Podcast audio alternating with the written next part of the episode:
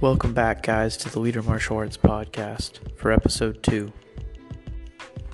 On this episode, I wanted to go over a little bit of what we talked about in our classes tonight.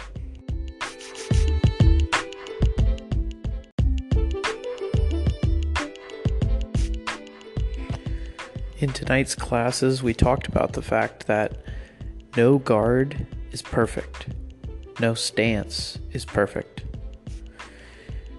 What this means is that no matter what stance your opponent is in or what guard they are using, there is an opening to be found. So you can apply this to the subject of takedowns in the sense that when someone is standing in a forward stance with most of their weight on the forward leg, they have a weakness to the sides. This applies as well to the side stance in the fact that they're very strong from side to side, but very weak from front to back. Understanding the strengths and weaknesses of these various stances is essential to completing proper takedowns and setting up proper striking techniques as well. Once you understand these stances very well, you can use different amounts of force in different directions in order to confuse your opponent. And this is what makes uh, setting up takedowns and setting up different strikes really effective.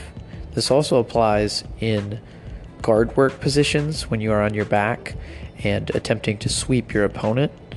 You can use these off balancing techniques of Kazushi to find that proper opening for your sweep.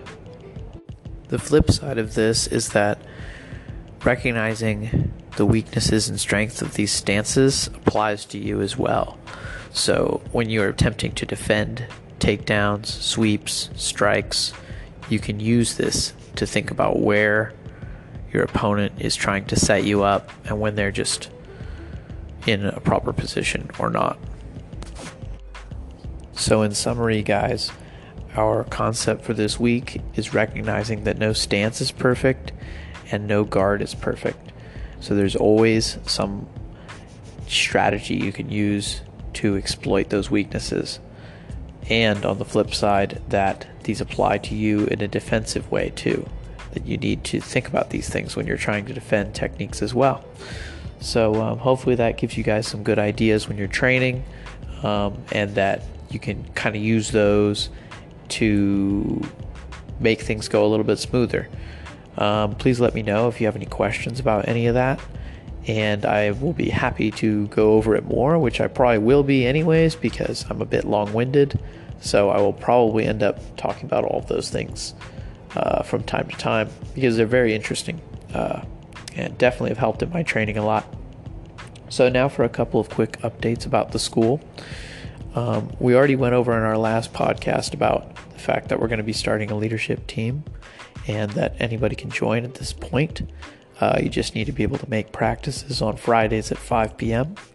and be able to learn uh, our core demonstration techniques that we're going to be showing at different events. Um, the other announcement is that we have a Parents' Night Out coming up on the 17th, and it will run from 6 to 9 p.m and the theme is Minecraft in real life. So this is something that the parents can drop the kids off at for a little fun, and the parents can take the night off and just do whatever they want to do. And uh, so that's coming up.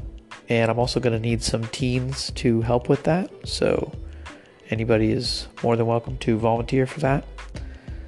And um, I think that's it, guys. So this is a real short one but uh, in the future they will start to get longer as we have more to go over.